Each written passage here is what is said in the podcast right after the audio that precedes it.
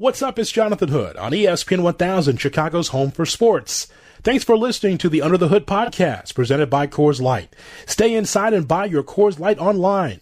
Find out how at get.coorslight.com. Coors Light, take time to chill.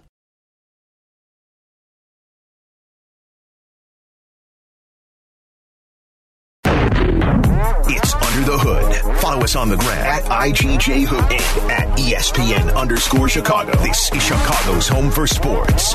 ESPN 1000. What's up and welcome in.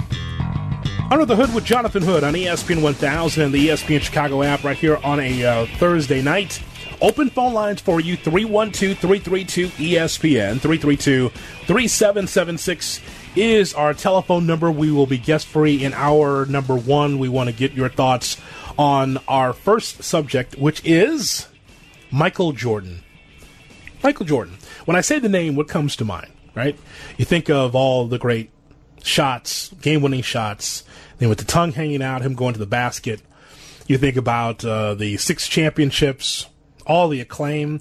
You might even be thinking about the Last Dance documentary because that's the last time we saw Michael Jordan long form every Sunday watching the Last Dance documentary. That Last Dance documentary, by the way, that same doc that blew Lance Armstrong's doc out of the water ratings wise. Do you realize that even today, on the 28th of May, that Jordan, with that documentary, had an opportunity to stay relevant? See, we already know his career, right? We know his major on court achievements. We know what Jordan has brought to Chicago as far as a sense of pride when it comes to basketball. It's one thing to look at all the great high school players that have played in this state. It's one thing to look at some of the great college moments for college basketball that we've had in the land of Lincoln, but it's another thing to look at the stratosphere that Jordan and the Bulls were on a while ago. And so here in 2020, another opportunity for Jordan to stay relevant. When you're on top of the mountain, people will try to knock you off with a pea shooter or a hand grenade. But either way, where you're on the top of the mountain, people will try to find ways to knock you off that mountain. And so, what I knew, and maybe some didn't know before the documentary happened, but what I knew is that I knew that the documentary was going to be compelling to watch. It was going to be interesting to watch the reaction of younger people that did not live the day to day of the Chicago Bulls from the beginning, like I did in the Jordan era as a kid, watching Jordan all the way to his final championship. But it is interesting that people did not know that Jordan had the creative freedom on this doc. That's the first thing that we heard about. Like, there's going to be a documentary about the Last Dance Bulls, pretty much narrated by Michael Jordan. Okay, so this is going to be in Jordan's from Jordan's viewpoint. Um, what Jordan had to say was similar to what he said during his speech at the Hall of Fame. That opened up a lot of eyes at the Hall of Fame. I remember being on the air when Michael Jordan had his speech, and I'm talking Cubs and Sox, and I look up and I go, "Oh, it's Michael Jordan's speech," because I've always had this issue with the NBA. This whole thing of hey, let's have the Hall of Fame speeches and the Hall of Fame night like on a Friday night in September in Springfield, Massachusetts, of all places, right? Like this should have shut down everything. Everybody should have been running the Michael Jordan uh, speech, but nonetheless, when we heard his speech and heard his words, um, people are like, wow, there's a there's some either bitterness or there's an intensity. There's something there with Jordan that we've never heard before because the Jordan that we've always known is a Jordan that's always been smooth, right? One thing about Jordan, and I remember being in locker rooms with Michael Jordan, and that is he would not speak unless he was fully dressed. Once he was fully dressed, he'd answer every good and bad question to anybody that was in that locker room. He was very media savvy in that regard. Dwyane Wade in recent vintage was more is like that as well. Very smooth, always attentive to the media's needs, but he had to get dressed first. But what he said at the Hall of Fame was totally different than we heard in locker room situations. If you hadn't seen Jordan play and didn't hear him with the press, you saw him in that documentary smooth with the media. He was great. And it hurts his peers today that he was great. Now, I know Like, you know that hate is a powerful word. Hate's really powerful. But I won't use the word hate here because we seem to throw it around because of the Dave Chappelle sh- skits and we hear the word hate, so we just throw it around. But it's a powerful word. I won't say hate, but I will say that there is some jealousy there. There's some jealousy from some of the people that are unhappy with Michael Jordan's words. So, what's interesting is is that just from Jordan's words, he is as relevant today as he was when he was playing in the NBA. As we talk about Michael Jordan with Jonathan Hood on ESPN 1000 and the ESPN Chicago app. His biggest flop, Jordan, his biggest flop in his career is being the owner of the Charlotte Hornets franchise. His biggest victories is being the first NBA player to be a billionaire with a B, billionaire, and to win six titles. And that ghost of winning six titles in eight years is something that LeBron James and Kevin Durant and Russell Westbrook and Kyrie Irving and James Harden, Steph Curry, Dame Dollar, Giannis, all these other players are trying to attain and trying to chase that ghost of Jordan. Even Kobe, the late Kobe Bryant, tried to chase that ghost. It was hard to do that because Jordan played at such a high level. We know about the major on court achievements. We've been through it before. You've seen it. The six time NBA champion, the six time NBA finals MVP. Six times. Every time the Bulls went to the finals, he was the MVP. Well, I guess so, right? Five time NBA most valuable player, 14 time NBA All Star, 10 time uh, NBA first team guy, NBA Defensive Player of the Year in 1988, 10 time NBA scoring champion. On and on and on. The accolades are great because we're talking about something that's great. But here's what's interesting. We talk about the relevance of Jordan, and it's so relevant that it wasn't just Horace Grant who came on Kap and Company and said that he thinks that this documentary is a so-called documentary and that there's lies up and down the documentary that is told by Michael Jordan from his viewpoint to the rumblings of ESPN's Scottie Pippen, where Scottie feels like he was wronged in the documentary. We haven't heard him on the record yet. We just keep hearing the rumblings and people around uh, Scottie's circle saying that Scottie is not happy with the documentary. then comes Clyde the Glide Drexler. You knew this was going to come up because you, if you're going to document the six championships and Jordan's career and some of the Bulls on those teams, you got to talk about all the championships. And the Bulls had to go through Portland to get themselves another championship. I liked Clyde Drexler as a player. I thought that he was did not get the respect that he deserved in the league. It's similar to Damian Lillard in some ways, right? You're in the Pacific Northwest, isolated in Portland, Oregon, and even though that place rocks, that that Moda Center rocks for years since 1977 when they won the championship. It's the only major sport in that uh, in that particular city of Portland, in that state of Oregon, the major, uh, the major sports. And so Dame Dollar, we know he's a top five point guard in the NBA, but sometimes some people have to think about it. Even though we know how great he is, but being in Portland is a little bit different than being in Chicago, New York, Houston, Bay Area, uh, Dallas, and cities like that. But Clyde Drexler, I remember watching him and I thought, boy, he was really a terrific player. But I never thought that Clyde Drexler was on the same wavelength, the same plane as Michael Jordan. I always thought they were two different players. Like, yes, I know Clyde could get up. I know that he was a great player. I, but I never put him in the same wavelength, the same level as Jordan. And who is? Who was during that time? Point is, is that Clyde was just like a lot of terrific players in that era where you'd watch the games and you're like, wow, but the measuring stick was always Jordan. It was always the Bulls. It was always Phil Jackson. It was always Pippen and Horace Grant and on and on and on, right? That was always the measuring stick because the Bulls ruled the 90s. And Drexler was part of that era in which he had a lot of terrific games and a lot of wins, but could not get to the mountaintop as good as that team was. So Drexler's name comes up in the documentary, right? And so Michael Jordan says that he heard from Clyde or or read someplace that Clyde Drexler believed that he was on the same level as good or better than Michael Jordan. And of course, Jordan throughout this documentary almost almost became comedic at some in some ways where the littlest slight Jordan needed to be able to motivate himself to push forward and to be able to win a game, win a series, win a championship. The littlest things. And so the Clyde I never recall Clyde Drexler on the record saying that I believe I'm as good.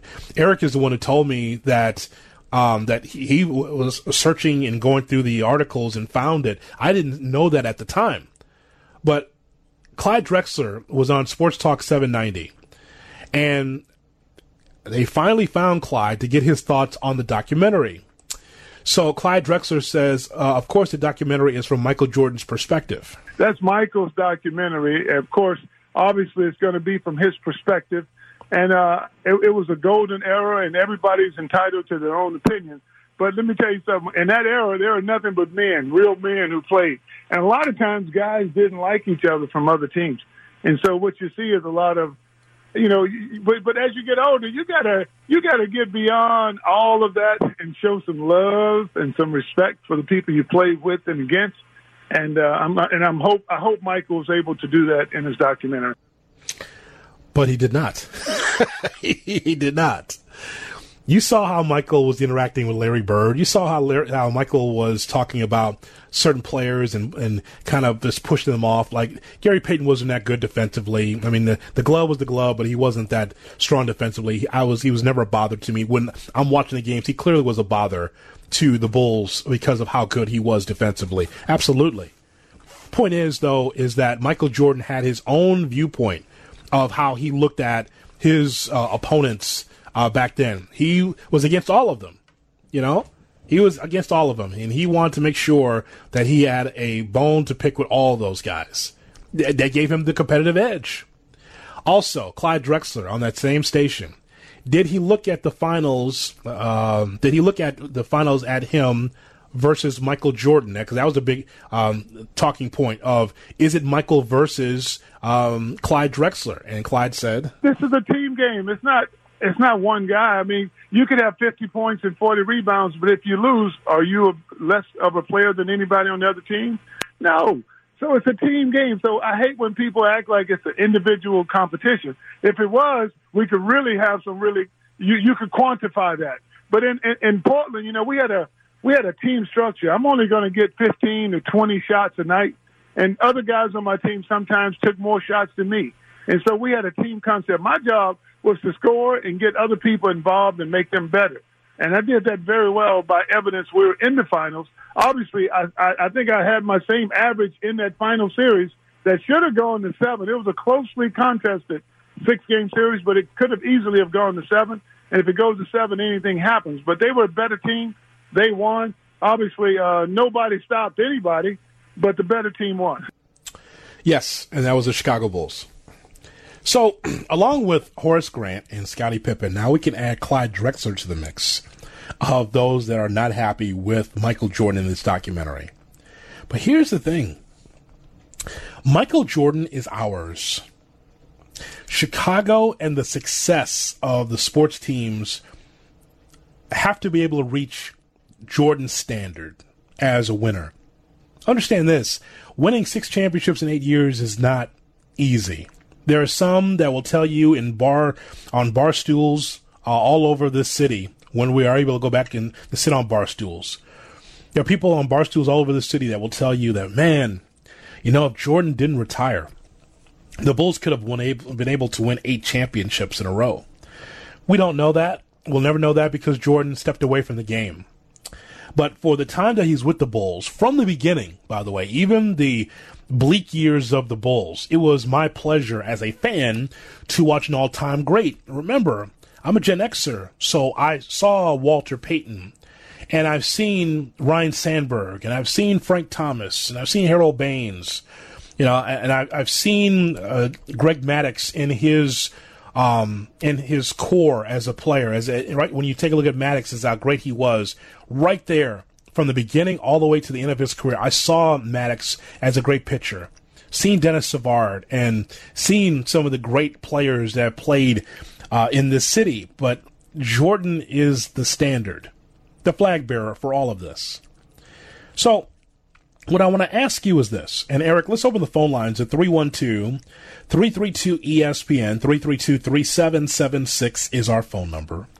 I want you to tell me whether or not um, you see Michael Jordan differently since the documentary. It's been a little bit, but you hear Clyde Drexler, and you've heard from Horace Grant here on the station, and you've heard Scottie Pippen not happy do you see Jordan differently since the documentary? Anything that when you hear Jordan and you heard what he had to say, do you view Jordan differently than you had before you saw the documentary?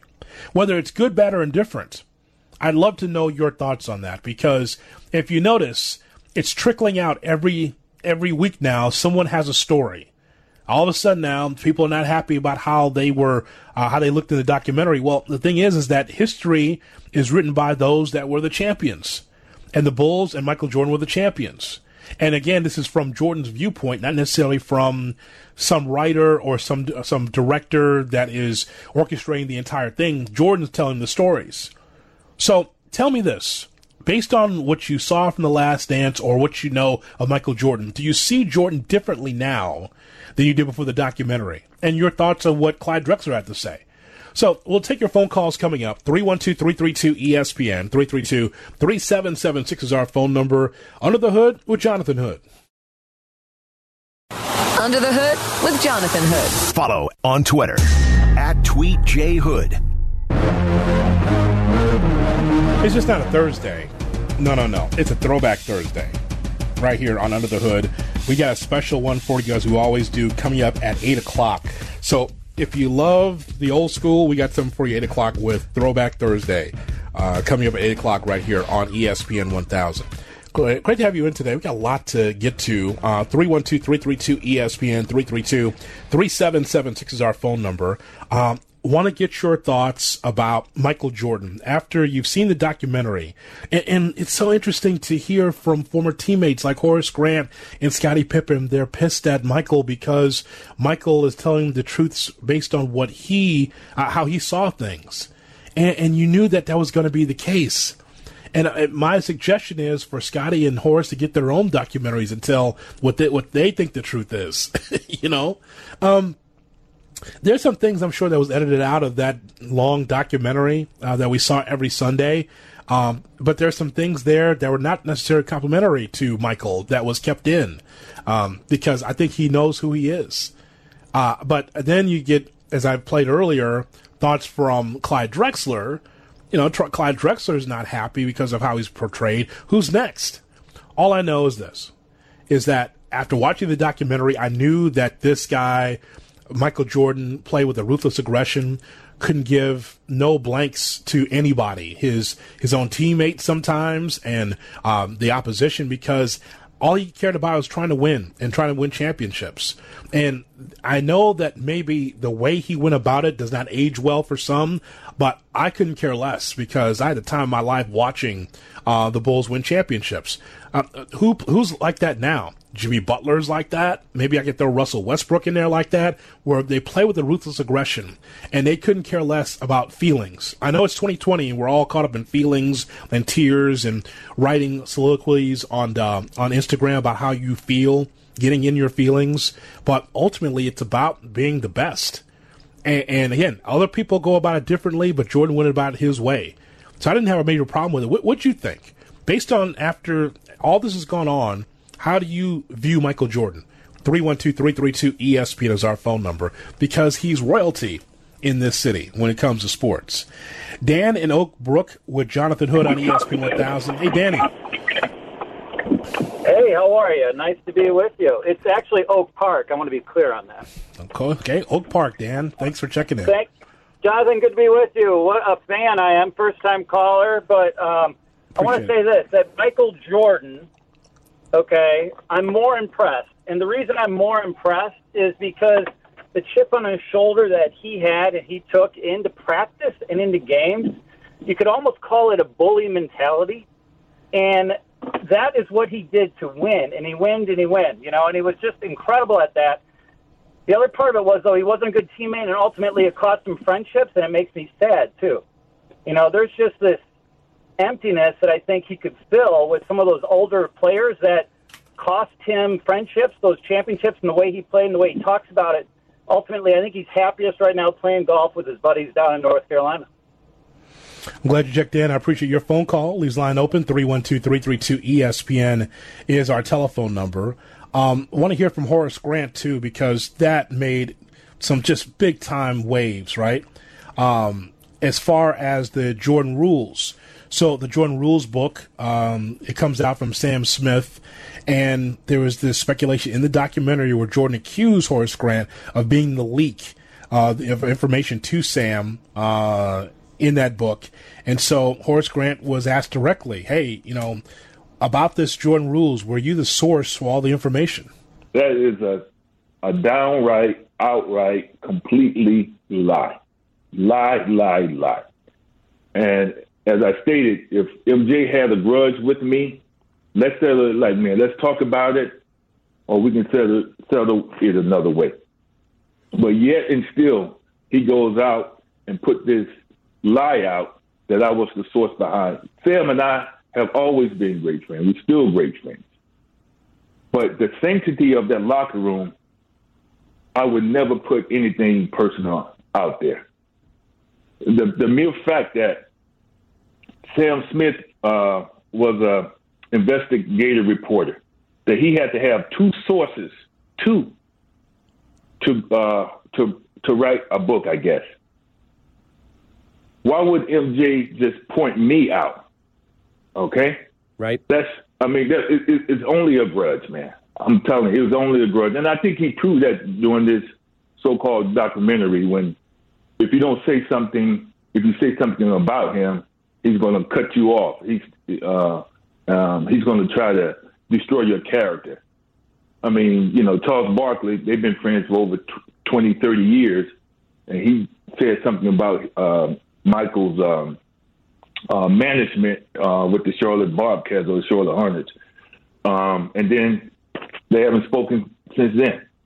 And my, my fact, is, my, my point is that he calls, he said I was a snitch but yet and still, after 30 or 35 years, he brings up um, his rookie year going into uh, one of his teammates' room, his former teammates' room, and seeing coke and weed and women.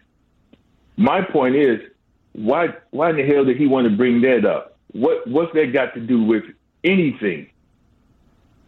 I mean, if if you want to call somebody a snitch, that's a damn snitch right there thoughts there from Horace Grant, uh, who was on um, with David Kaplan. Um, interesting. Interesting because even now, Horace Grant, along with Scottie Pippen, uh, as as also now you can add on uh, Clyde Drexler. They all are wondering, like, why was this all mentioned in the documentary? You're like, this is, you know who Michael Jordan is, so this is not a surprise. Not a surprise. Um, and again, for, for those that are looking to nitpick and try to find some salacious things out of this, I mean, I, again, this is from Jordan's standpoint, so I can be able to look at this and, and I can't say everything is fact because I know everything is fact. Was there really a traveling cocaine circus with the Bulls? I heard stories, so I can almost confirm that. I've heard that from several people that covered the team back then, sure. Um, but it, it was interesting, right, just to watch that documentary. And once again, as we are talking about this here, uh, it, it, he just continues to stay relevant. All the things that Jordan has has done in his career, all of the, the things that he sponsors, all the endorsements, from McDonald's to Hanes to Chevy to Ballpark Franks to Air Jordans to Gatorade, you name it, he's put his face on it. And there's a reason why he's a billionaire because he's been very successful, whether it's on the court or off the court. And there could be some jealousy there. I won't say hate, but there could be some jealousy there that Jordan got so much of the acclaim. But he deserved it because look at the numbers. I'm hoping that some of these Bulls that he played with, or some of the, the players that played against him, understand that Jordan was great and he earned his way to those championships. He was part of a championship team, but it was his ruthless aggression that led the Bulls to be able to get that. But I just find it interesting. Like, I can't wait to see later this week or next week who else is going to step out and say something about Jordan and say that I didn't like the documentary. I like the way I was portrayed. Well, do something about it. Get yourself your own documentary and tell the real story. I'd love to hear it. 312 332 ESPN is our phone number. Um, let's go to Brian in Naperville on ESPN 1000 with Jonathan Hood. Hey, Brian. Hey, Jay Hood. Thank you for taking my call. I'm a big Yes, sir. Thank you. Uh, so um, I love the show, and I, I you, you made a comment about like the '90s and Jordan, and like and with no apologies, unapologetically loving the '90s. I I was the same way. It was I'm not even a huge basketball guy. I'm more of a hockey guy, but it was a magical time. It was amazing. I had no apologies for how he how he went about it. We wanted those championships. He wanted those championships, and so I was thinking there's a parallel uh, to like Wayne Gretzky. They're both kind of the goat of their sport, right? Yes. And Gretzky, a lot of people, he was more quiet and subdued um, uh, off the ice, um, and there's not as much reporting on it. But he was a, an absolute dominant force in the locker room. He was like Jordan was, like a taskmaster. Like if you mess up, he's going to let you know about it. Even if it was Messier or who, you know, monsters on that team. He was making, you know, his his voice was heard, and he was an absolute, you know, dominant, you know, monster in there. Yeah. And so, so I, I, I, I have no problem with anything that Jordan did in order to win those championships. I loved it. I loved the ride, and I know you did too. And I'll just, uh, I'll hang up and, Well- and listen to you. Well, hold on Oh, before go you before you leave. Before you leave, Sure. I want let me just let me just tamp down a little bit on Gretzky and talk to you about him for a second Sure. because Yeah. because quite frankly that should be the next documentary or one of the next ones. But here but here's what I want to know, right? Watching Gretzky's career because and he started off uh, in the NHL in 1979-80 as a 19 year old with Edmonton, right?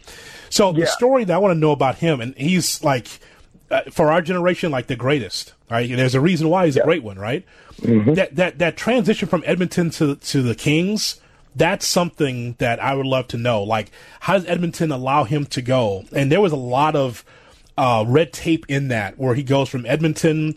Uh, you can call it a small market now in the in the National Hockey League, and compare that to Los Angeles. I know LA is a big market.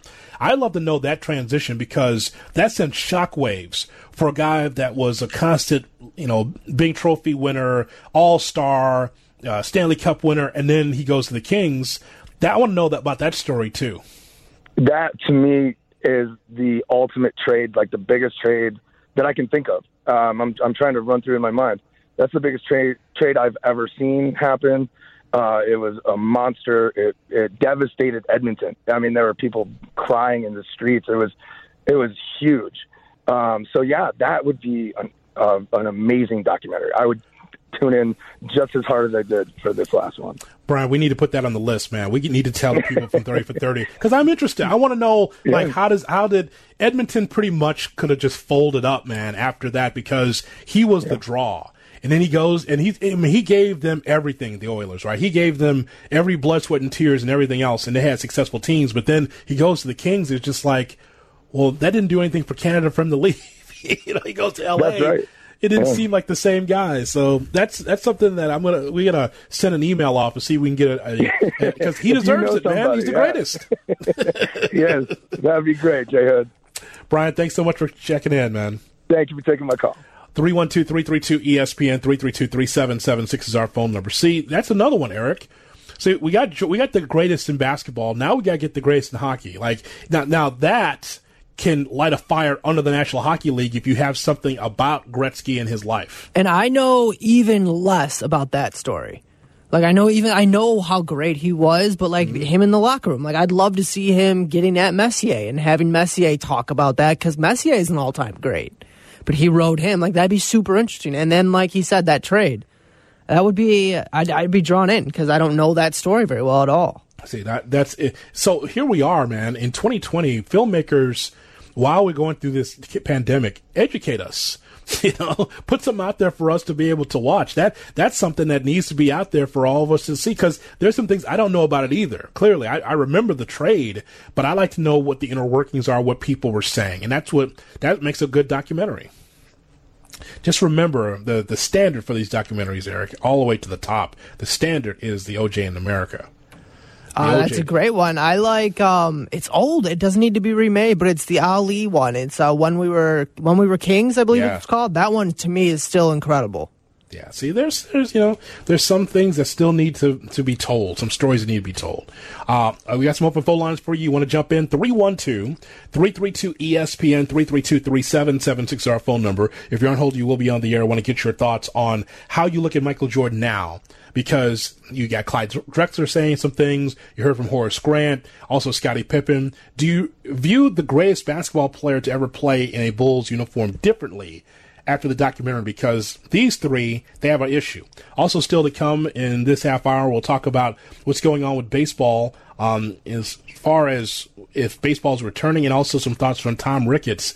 Um, Tom Ricketts, the owner of the Cubs, doing what he can to be able to hold on to every dollar apparently uh, over at Clark and Addison. So we'll get into that as well in this half hour on Under the Hood. This is Chicago's home for sports.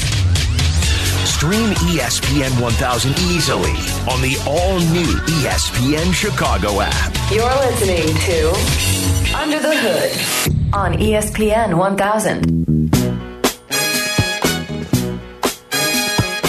Throwback Thursday coming your way at 8 o'clock right here on ESPN 1000. The Throwback. Oh, we love We'd love to give you something on Throwback Thursday, something special. So make sure you got your uh, dialing finger ready. I got something special for you for Throwback Thursday right here on ESPN 1000. So here we are, another day, and we do not know when the players and the owners will be able to come back together.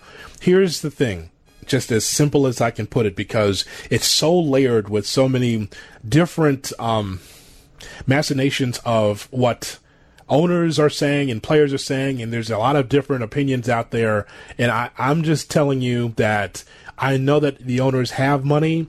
They are pretending like they're completely broke and they can't, uh, they're so destitute that they can't be able to take care of the players. My idea has always been to have an 82 game season and to tell the players and guarantee the players that at some point they will be paid, um, but we're going to have to defer the payment, but you will be paid with interest. That way, that should be solved. Now, if the players don't agree with that, that's one thing, but it's just been going back and forth as far as the negotiations where, you know, now players are digging in saying, well, if you're going to prorate our contracts, uh, then we want to play more than 82 games. Let's play up, let's play 100 if we can. And so, you know, that's going to be off the table from the owner standpoint.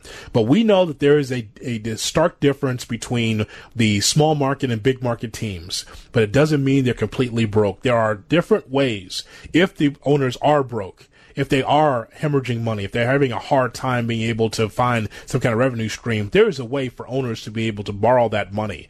Uh, millionaires no other millionaires and no banks and no uh, those that are in the know to be able to help teams uh, financially. Uh, and so the idea that the owners as a whole, all of them, won't at least consider that it's just complete BS. The players have a lot to risk here. The players, uh, they could go out and risk being in this petri dish with all these other teams in this one city, whether it's in Phoenix or Orlando, whatever they're trying to determine. You know, there's going to be a lot of teams sequestered in one spot. This whole thing with COVID 19 is so messed up, though. You know it is because, like, Toronto can't play at home Canada's shut down. They have to play in Dunedin, Florida, where they have their spring training if they're going to play. They can't play in their home stadium. But yet the um, the governor of Texas has opened up the state where they said, "Oh, you want to do sporting events? Twenty five percent capacity." That means the Rangers, if they want to play at home, they can. They have the advantage. It won't be a full stadium, but it'll be twenty five percent, according to what the governor of Texas said earlier today on the news. So it's just it, as a baseball fan, it is so freaking frustrating that these two sides in their time, by the way, May 28th, this is their time. They have the spring and summer to be able to lead us into football, and they can't come up with something. Jeff Passan was on Waddle and Silvy and talked about the negotiations to where they are right now. You know, oddly enough, I think this is settling in. I think we're getting to the point where where they now have staked out their positions and they both realize that they're going to be worse for the wear if there are no games played this season, and they're going to end up getting to a point where where they have mutually agreed. Now, it is more tenuous than uh, than probably I would have expected, and more tenuous than uh, I would have anticipated at this point, particularly. Like I mean, it was it was the anchorman boy that escalated quickly yesterday Right. when Max Scherzer came out and uh, tweeted that the owners can essentially go kick rocks. The day after they came with an economic proposal that insulted and aggrieved players, and that reaction was pretty widespread and uh, came out very forcefully in Max Scherzer's tweet. What is the root right now of the biggest issue? The root of the biggest issue is that in a time where there is massive unemployment, in a time where 40 million people do not have jobs, that rich people can't figure out how to split up a bunch of money. That that's what it comes down to. And and listen, uh, you you may sympathize with the owners, you may sympathize with the players. You go and do you. But in the end, if there are no baseball games played this season, it comes down to both sides. It, it, it just does, and, and that is that is something I think that uh, that needs to be recognized. That there are two parties involved here, and uh, while one certainly seems to be trying to aggrieve the other, uh, and, and that's the you know the owners wanting to significantly cut player salaries. Uh, the, the players also need to understand that uh, there is a, a partnership that could exist here in an ideal world, uh, one that is mutually beneficial, and that if they don't come back this season, uh, the the risk of of poisoning your fan base for a long time to come is incredibly high, and and that's why you know that has that has what uh, that is what has from the beginning given me faith that there were going to be games played this year. But I, you know, I got a I got a text from someone last night who uh, is a little more skeptical than I am, and and, and he said, you know, this idea that of course they're going to play the season and figure it out because there's too much at stake. Uh, he said, no, the the owners care about winning. They care about winning. And their desire to win right here in the short term, they believe will benefit and behoove them even more longer term than playing this season would, which is a very cynical point of view to take, but one that's backed up with the idea that there are some owners out there uh, who believe that playing this year is is not something that they want to do, and and that that is what ultimately could imperil this thing more than anything. So there you have it from Jeff Passan, who covers Major League Baseball for ESPN.com, Under the Hood with Jonathan Hood on ESPN 1000 and the ESPN Chicago app. See, I mean, so Passan's hearing it from sources, and we continue to read this thing. And it's just like you and I are just on the sidelines, just waiting, just waiting to see when baseball will return. And, and here, here is the thing even if you're not the biggest baseball fan, the point is is that there's a sport that's not happening. And as he just laid out for you, while many are unemployed, while many are trying to figure out how they're going to be able to survive from one paycheck to the other, from one bill cycle to the other, here are the millionaires and billionaires can't come together on the millions of dollars that are out there. They can't find a way to get this done.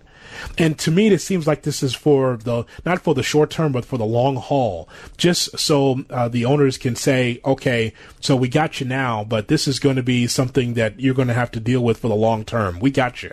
The owners want to be able to win, but ultimately, it, the fans are left on the side of the road, and I think that that is the thing that is so disappointing the most. Here we are in May, and there's no baseball because both sides cannot be able to put put it together. Um, let's hear from Trevor Bauer, Eric, because Trevor Bauer um, has been outspoken, just like uh, a number of Major League Baseball players that are giving us just a little taste of what the negotiations have been. So, Bauer, uh, Major League Baseball is leaking info to apply public pressure to divide the union and force a deal. This is so consistent with what MLB does. It's a, like it's a short-term cash grab, and I guess I'll explain a little bit what I mean by that. They're worried about the bottom line this year, which is fair. Business owners aren't in business to take big losses. You're in business to make money, and baseball's business. I get that side of it. But the overall health of your industry also matters. And so when you do stuff like this, and the whole tactic of negotiating through the media and leaking stuff through the media, the intent is to put pressure on players to cave, public pressure for them to take less and get out there and play. And we've heard a lot about it. You know, just take whatever they give you and get out there and play like you owe it to the country. People need baseball. We want baseball back. We need a distraction. We're going through tough times. A bunch of people are laid off right now. And those are, those things are all true. But the act of negotiating through the media, all this stuff's going to have to go on behind closed doors anyway. They're going to have to sit down and talk and figure it out behind closed doors. The act of leaking this stuff to the media is to put public pressure from the fan base on the players, to position the players as the greedy ones that are trying to get all their money while everybody else is out of work, which isn't at all what's going on. We just want to be treated fairly. But then it's meant to position the fans against the players and get a little feud going on there. And now this most recent one is to position fans against players and players against players. That is terrible for the overall long term health of the game. He's right. Trevor Bauer talking there. But see, Trevor Bauer does not wear a white hat in this situation. The owners and the players both have black hats, and they're both got their guns on each other, trying to figure out who's going to blink first. And it just. It is so similar to lockouts or labor issues or strikes that we've gone through. It, you know, the longer baseball is away, uh, there is no there is no baseball home run chase that's going to be able to springboard the sport back into uh, into popularity like it did with Sosa and McGwire. See, I lived through the '94 strike, and it sucked all summer without any baseball, especially when the White Sox came off of winning a division in 1993 and thinking that they could be able to carry that momentum into maybe going further in the playoffs. That could have been White Sox Expos in 94 because those are two hottest teams uh, in 94, amongst the hottest teams in 94. Uh, and then the strike happened. So you know that's that will always be a pain in my side because I thought that that team was talented enough to just keep going with Bo Jackson and and um, and some of the great players on that '93 team. But nonetheless, the point is, is that it's it's so disappointing that these two sides cannot come together. Um, I'll take your phone calls on this. I see you in Lemont. I'll get to your phone call and uh, more. 312-332-ESPN. 332-3776 is our telephone number. Just just if you're a baseball fan, this is not good, right? It, it feels like both sides are are even going further and further apart. Uh, so I'd love to get your reaction to that. And don't forget, it is a Throwback Thursday. Got something special for you coming up at 8 o'clock right here on UTH. It's Under the Hood. Follow us on the gram at IGJ Hood and at ESPN underscore Chicago. This is Chicago's home for sports, ESPN 1000. Throwback Thursday coming up at 8 o'clock right here on ESPN 1000 and the ESPN Chicago app. Let's go to Al in Lemont. He's been holding patiently on ESPN 1000 with Jonathan Hood. What's up, Al? Hey, Jay Hood. Um, I'm going to give you a perspective that nobody's talked about. I'm not on anybody's side. I just want baseball back. I can care less. Let them all make millions. But why not use logic in the sense of obviously, if they come back this year, everybody's going to watch. So why not just for this year renegotiate the TV deals with ESPN, Comcast, all these local networks too, instead of playing reruns of old games from '93 and '84 and whatever, and allocate that money against uh, uh, uh, you know uh, equally to both players and owners, and that should kind of really fix the issue. I think if they can just do that, because really, I mean that's the only fix that I can think of ultimately somebody's going to lose, but maybe this is a win-win for both, and it wins-win for the TV networks who are dying for something to put on TV. I just have not heard that theory, and I just want to see what you think. I see you. I understand your point, and I appreciate your your telephone call. I just think that you know when it comes to um, when it comes to all of this um, from a television standpoint, look, I mean. Everything is about a negotiation. I'm just thinking about, as you said that, I was thinking about what the owners would say, right? From the what, what would the owners say to that? Well, of course, they would say no to it. The players, I'm sure, would be amenable to what you just said. But I'm thinking about the from the owner standpoint, what they'd say, and it's kind of like now they they would uh, they would find a way to to uh, look at that situation and say, no, we, we're not going to deal with that. Not surprising though. Everything's a negotiation, so uh, I'm not surprised. Al, this is where we are now in 2020. It's, it's so selfish, just amazing. Both sides can't be able to come up with the right money um, to be able to come up with, at least for this year. 312 332 ESPN is our phone number. Pete is with us on ESPN 1000. Hey, Peter. Hey, how you doing? See, I got to disagree with Trevor Bauer. He says in the long term it's going to hurt. In 10 years, Max Scherzer ain't going to be around. Bauer won't be around. None of the Cubs on their roster will be around. But the Ricketts are still going to own the Cubs. Yeah. So, what's the ultimate point? The ultimate point is the owners don't need the players in, in this in this next year. The players need to make their money now. So, you, if you're the owners, you just keep digging in, right? You just hold yes, out as long as um, possible. Yes. Yes. So you got to realize the owners have to. All the players have to do is have to worry about their wife and kids and their family, right? Right. The owners have to worry about everybody that works at Wrigley Field, everybody that works at the, the Arizona at their uh, summer thing, all the all their other employees. They have hundreds of employees to worry about. They have to pay the electric bill at Wrigley, the insurance there. The, the players have nothing to worry about with that. They have to worry about the roof over their head and their family. I'm I'm pro for the owners. All right, my friend. I'm glad you checked in. Appreciate your phone call. I just say that it's really, to me, it's on both sides because you cannot negotiate just on one one level. Uh, it's got to be the owners and the players to be able to get that done. You're right. From the owner standpoint, yeah, they can dig in. They are claiming that they don't have money. Um, sure, the owners have money. They just don't have the same revenue stream uh, that they would have if baseball was in place. So you're saying that, hey, hold up the uh, hold up the players. Well, Eric, that's one way to look at it, right? I mean, it, to me, it's on both sides if they can't get it done. But if you are a player, the player is the one that has the inherent risk during this COVID 19 to play, to be away from their family, and to play for less because they won't be able to get the salary that they've been looking for. Right. Like, for example, Frank McCourt, who owned the Dodgers, um, had to go bankrupt and had to sell the team. He was he was kind of run through the mud about how broke he was. And then he sold the Dodgers for $2 billion. So any of these owners who are crying poor, then just flip your team because you're going to be just as rich as you, like richer than you could imagine at that point. So the, the owners have no, nothing other than just digging in. The players, like you said, it's short term. They need to get their money now. Well, you know what? We're going to stop the labor talk until we hear from Jesse coming up in about an hour from now because you know what it is, Eric. You know it's Thursday, right? Let's back. Oh, yes, it's a Throwback Thursday. We have something special for you on Throwback Thursday next in two minutes on UTH.